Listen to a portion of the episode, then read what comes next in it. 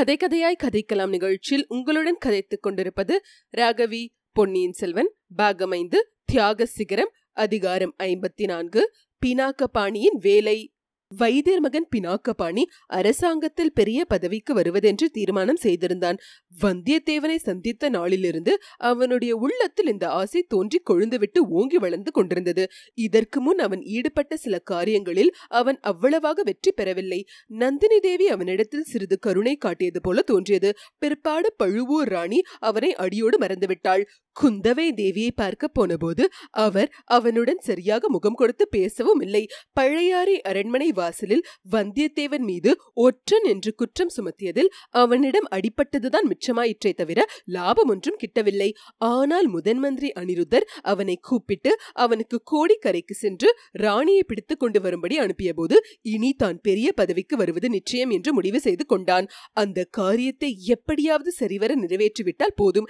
முதன் மந்திரியின் அதனால் அவன் அடையக்கூடாதது ஒன்றுமில்லை. பிறகு முதற் காரியமாக வந்தியத்தேவனை ஒரு கை பார்க்க வேண்டும். அப்புறம் பூங்குழலியின் கர்வத்தையும் அடக்கி ஒடுக்கிவிட வேண்டும். இந்த மாதிரி ஆகாச கோட்டைகள் கட்டிக்கொண்டு பினாகபாணி கோடிக்கரை சென்றான். அங்கே கோடிக்கரையில் ராக்கம்மாளை மெல்ல வசப்படுத்தி கொண்டான். அவள் அவனிடம் ஏமாந்து போனாள். ஆபத்துபதி கூட்டத்தை சேர்ந்தவன் அவன் என்று எண்ணிக்கொண்டு அவர்களுடைய முயற்சிகளை பற்றி அவனிடம் பேசினாள். அவள் உதவியை கொண்டு ஊமை ராணியை கண்டுபிடித்து தஞ்சை கோட்டை வாசல் வரையில் கொண்டு வந்து சேர்த்தான். இப்பிரயாணத்தின் போதெல்லாம் பினாக்கபாணியின் உள்ளம் வேலை செய்து கொண்டே இருந்தது. ஊமை ராணி சம்பந்தமான ரகசியங்களை அறிய பிரயத்தனம் செய்தது. பாதாள சிறையில் அவன் ஒரு நாள் அடைப்பட்டிருந்த போது அங்கிருந்த பைத்தியக்காரன் ஒருவன் கூறிய விவரங்கள் நினைவுக்கு வந்தன. அப்போது அவை பைத்தியக்காரனின் உளறலாக அவனுக்கு தோன்றியது. இப்போது அவன் கூறியவற்றில் உண்மை இருக்கும் என்று எண்ணினான். ஊமை ராணி ஏறி இருந்த பல்லக்கு தஞ்சை கோட்டைக்கு அருகில் வந்த சமயம் புயலும் மழையும் அடித்து அவன் மீது மரம் முறிந்து விழுந்ததல்லவா?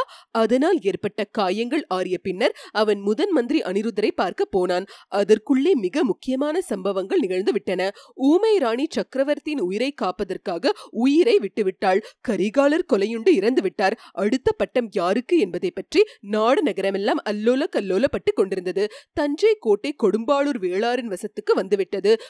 பழுவேட்டரர்களும் அவர்களை சேர்ந்த சிற்றரசர்களும் படை திரட்டி கொண்டிருப்பதாக செய்தி பரவிற்று. பெரிய உள்நாட்டு போர் மூழலாம் என்பதற்கு அறிகுறிகள் தென்பட்டன.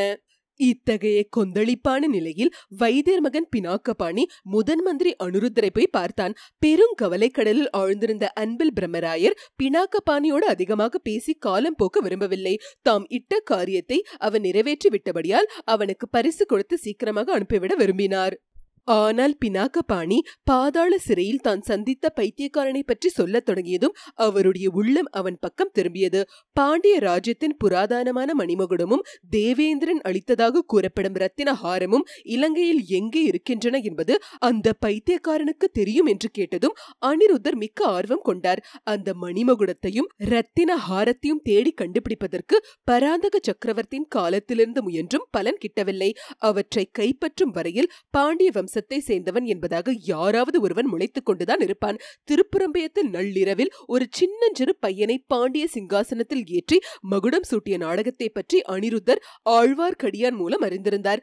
இம்மாதிரி யாராவது சிலர் அவ்வப்போது கிளம்பிக் கொண்டிருப்பார்கள். அவர்களுக்கு ஈழத்து அரசர்களும் சேர மன்னர்களும் உதவி செய்வார்கள். பாண்டிய நாடு ஒரு வழியாக சோழ சாம்ராஜ்யத்துடன் சேர்ந்து விட்டதாக ஏற்பட வேண்டுமானால் சோழ சக்கரவர்த்தியே மதுரையிலும் முடிசூட்டி கொள்ள வேண்டும். அந்த வைபவத்தின் போது பாண்டிய வம்சத்தின் புராதான கிரீடத்தையும் ரத்தின ஹாரத்தையும் சோழ சக்கரவர்த்தி அணிய வேண்டும்.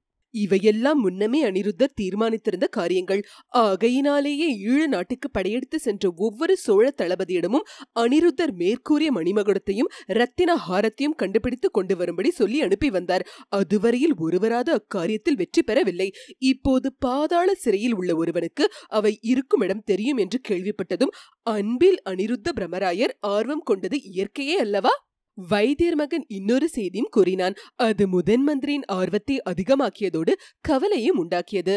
அந்த பைத்தியக்காரன் சோழ வம்சத்தை பற்றி ஒரு மகத்தான ரகசியம் தனக்கு தெரியும் என்றும் சோழ சிங்காசனத்துக்கு உரிமை கொண்டாடும் இளவரசன் ஒருவன் உண்மையில் சோழ வம்சத்தை சேர்ந்தவனே அல்லவென்றும் கூறியதாக பினாக்கபாணி சொன்னான். இதையெல்லாம் கேட்டதும் அனிருதர் முதலில் தாமே பாதாள சிறைக்கு போய் அந்த பைத்தியக்காரனை பார்க்க எண்ணினார். பிறகு அந்த எண்ணத்தை மாற்றிக்கொண்டார் தாம் அங்கே போனால் எதற்கு எண்ணத்திற்கு என்ற கேள்விகள் கிளம்பும்.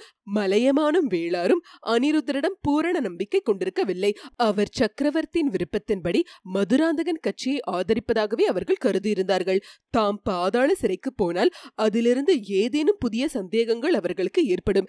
சம்புவரையரை பார்க்க போவதாகவும் எண்ணிக்கொள்வார்கள். இந்த அம்சத்தை பற்றி நன்கு யோசித்த பிறகு அனிருத்தர் வைத்தியர் மகனையே உபயோகித்துக் கொள்ள விரும்பினார். தம் முத்திரை மோதிரத்தை கொடுத்து பாதாள சிறைக்கு சென்று அந்த பைத்தியக்காரனை பார்த்து வரும்படி கூறினார். கூறினார். பினாக்கபாணி அவ்விதமே அப்பைத்தியக்காரனை பார்க்க போனான். பக்கத்து அறையில் வந்தியத்தேவன் அடைப்பட்டு கிடந்ததை பார்த்ததும் அவனுக்கு குதூகலமே உண்டாகி விட்டது அந்த அறையின் வாசலில் சிறிது நின்று வந்தியத்தேவனுடன் பேச்சு கொடுத்தான். வந்தியத்தேவன் அவனுடன் பேசவில்லை. அதனால் ஆத்திரமடைந்து அவனை நன்றாக திட்டிவிட்டு அடுத்த அறைக்கு போனான்.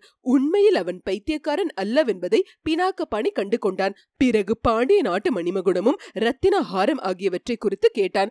பைத்தியக்காரன் உடனே மௌனமானான். சோழ வம்சத்து ரகசியத்தை பற்றியும் சொல்ல மறுத்துவிட்டான். எனக்கு முதலில் விடுதலை உத்தரவு வாங்கி வா பிறகு சொல்லுவேன் என்று கூறிவிட்டான்.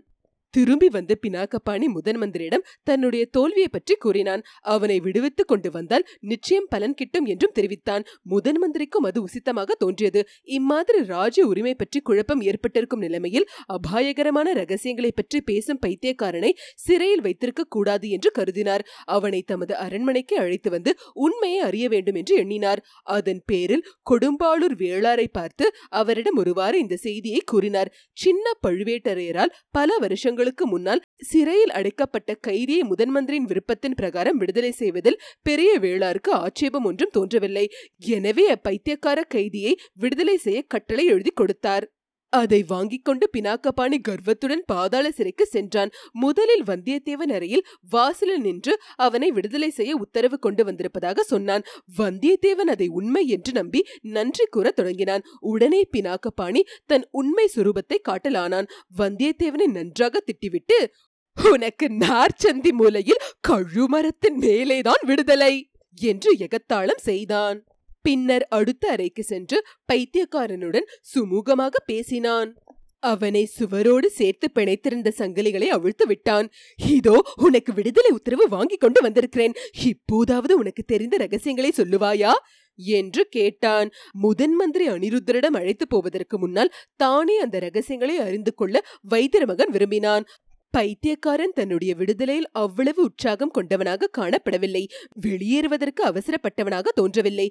பினாக்கா பாணியின் வார்த்தையில் அவ்வளவு நம்பிக்கை கொண்டவனாகவும் தெரியவில்லை. என்ன? ஏது? உத்தரவு யார் கொடுத்தது? சிறையிலிருந்து வெளியேறுகிறது நிச்சயமா?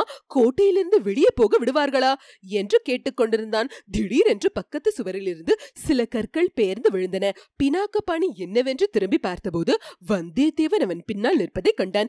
பினாக்கபாணி இடுப்பில் செருகிருந்த கத்தியை அவசரமாக எடுத்துக்கொண்டான் வந்தியத்தேவன் அவன் மீது பாய்ந்து கொழுத்தை கெட்டியாக பிடித்துக் கொண்டான். கையிலிருந்த கத்தியை தட்டிவிட்டான். இருவரும் சிறிது நேரம் உருண்டு புருண்டு துவந்த யுத்தம் செய்தார்கள். அச்சமயம் பைத்திய பைத்தியக்காரன் சுவரில் மாட்டியிருந்த சங்கிலி ஒன்றை தூக்கி பினாக்கபாணியின் கழுத்தில் போட்டு இருக்கினான் இத்துடன் அதிகாரம் ஐம்பத்தி நான்கு. முற்றிற்று.